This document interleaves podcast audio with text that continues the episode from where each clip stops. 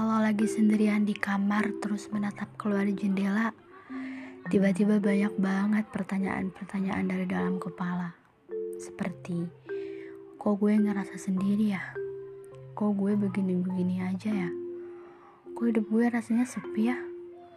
Kok gue mageran gini ya? Dan lain-lain dan lain sebagainya. Gak tahu kenapa selalu begitu.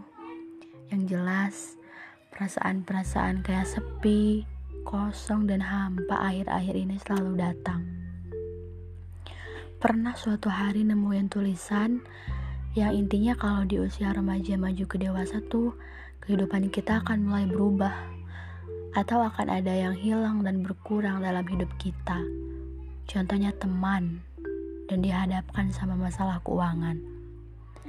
Terus hal lainnya adalah rasa malas yang semakin menguasai. Lebih suka rebahan, bahkan sering kali dihadapkan sama fase overthinking yang bikin capek setengah mati. Dan menurutku, ada beberapa hal dari tulisan itu yang relate dengan yang aku alami akhir-akhir ini. Sepi. Rasanya tuh makin ke sini circle pertemanan makin berkurang dan lebih suka santai di sudut kamar alias rebahan. Padahal kalau dihitung temanku banyak, mau online ataupun real life.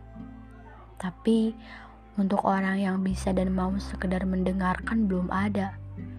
Karena masih belum tega aja jadiin orang lain sebagai pendengar. Lucu ya. Kadang mikir, mungkin aku memang harus tetap jadi pendengar aja dibandingkan bercerita dan berkeluh kesah ke orang lain. Tapi kadang mikir juga, adil gak sih Kok aku bisa jadi pendengar yang baik buat orang lain sementara aku sendirinya belum punya pendengar yang baik? Tapi yang lebih gak adil tuh ketika kita gak bisa jadi pendengar yang baik buat diri sendiri. Susah sih. Kayaknya harus sering-sering ngaca kalau mau jadi pendengar yang baik buat diri sendiri. Ngobrol, bertukar pikiran sama diri sendiri. Kayaknya bakalan seru deh. Kata orang, gak semua hal yang kita lakukan untuk orang lain dibalasnya akan sama dengan apa yang kita lakukan ataupun yang kita inginkan.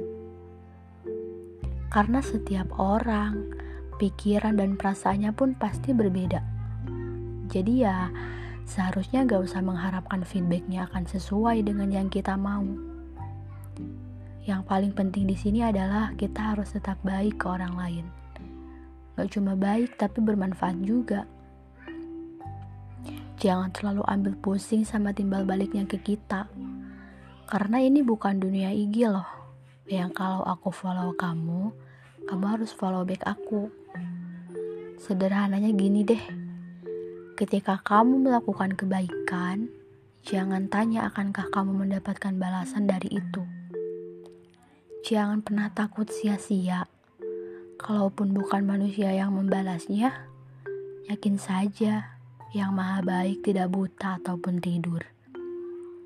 Dan karena yang maha baik tidak buta ataupun tidur, tidak ada alasan untuk aku, kamu, dan kita ngerasa sendiri dan kesepian.